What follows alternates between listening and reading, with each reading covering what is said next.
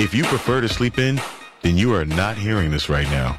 For the rest of us, Paul W. Smith is here at 6.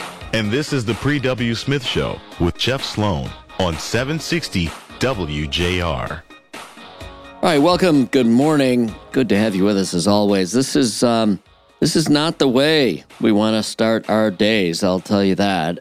Still reeling from the events of uh, a couple of evenings ago at Michigan State University. Of course, yesterday police identified Brian Fraser, sophomore from Grosse Pointe, Alexandria Verner, junior from Clawson, and Arielle Diamond Anderson, sophomore from Grosse Pointe North.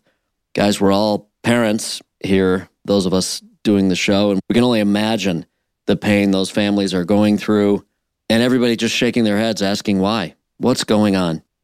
Did you guys hear Governor Whitmer yesterday? Yeah. Yeah. Emotional. Yeah, very choked up. Actually, when you just mentioned that, the deputy police chief from Michigan State, when he was giving the first conference, he was getting choked up. The doctor from Sparrow, he was incredibly emotional couldn't- and couldn't- he yeah. couldn't contain himself. Yeah. And then, you know, and now Gretchen, which is, I mean, it's this is hard. This is a hard one. It's a tragedy in so many ways, of course, most directly and most of all for the families suffering and mourning their losses. But more than that, it's a tragedy for all of us because it makes us ask ugly questions in search of answers of ourselves and you know why this is happening what's going on how do we stop it how do we keep our kids safe it just kind of changes everything. It continues to underscore the times we're living in. And again it just raises so many questions about what's going on and why. Governor whitmer of course yesterday said we mourn the loss of beautiful souls today. We're all broken by an all too familiar feeling. We cannot keep living like this she said in an emotional statement. And boy is she right. We're going to talk a little bit later in the show, guys, about um, what we believe, talking amongst the three of us, what we believe is really behind all of this and where to start with the focus. It's an opinion and a viewpoint that many of us share. We'll get to that later in the show. President Biden yesterday says too many American communities have been devastated by gun violence. He goes on to say he's taken action to combat this epidemic in America, signed a series of executive actions and including the first significant gun safety law in nearly 30 years. But he went on to say, and I'm glad he did, we must do more. Yes, indeed.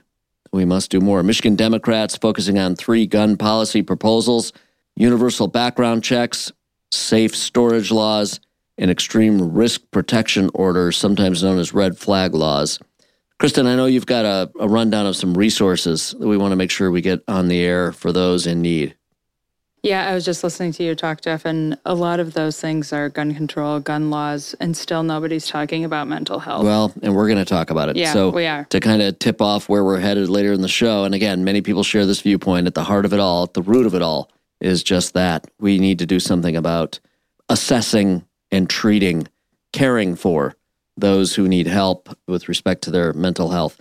All right, Kristen, let's provide the resource list. Yeah, actually, if you go to bridgemichigan.com, bridgemi.com, there's quite a lengthy list, but a few that just, you know, kind of stick out here by Common Ground. There's a text that you can use. All you have to do is text the word hello. You can chat with a crisis counselor. You can also use the Oakland County Crisis Suicide Line as 800 231 1127. There's another big resource actually called OK to Say. It's where students can talk to a trusted adult if they see or hear something. I think a lot of our students are taught this in school nowadays, so that okay to say policy is kind of well known and, you know, common. And again, you can go to bridgemichigan.com. And if you're on Michigan State's campus, they're offering a lot of support services at many of the dorms on campus. Okay, very good. We appreciate that very much. The main thing is if you're struggling, seek help. It's okay to be struggling. It's okay to be hurting. It's okay to be down. Those are normal things, but seeking help so that it doesn't become more extreme and take over your life and perhaps, uh, you know, even worse, seek help. That's the right thing to do for you, first and foremost, and then beyond that, for everyone else. All right. So, with that, we're going to run to a break. Again, we're going to talk more about this mental health issue at the root of all of this, really, when we come back later in the show. But uh, headed to a quick break right now. Back with more in a minute right here on the Pre W. Smith Show.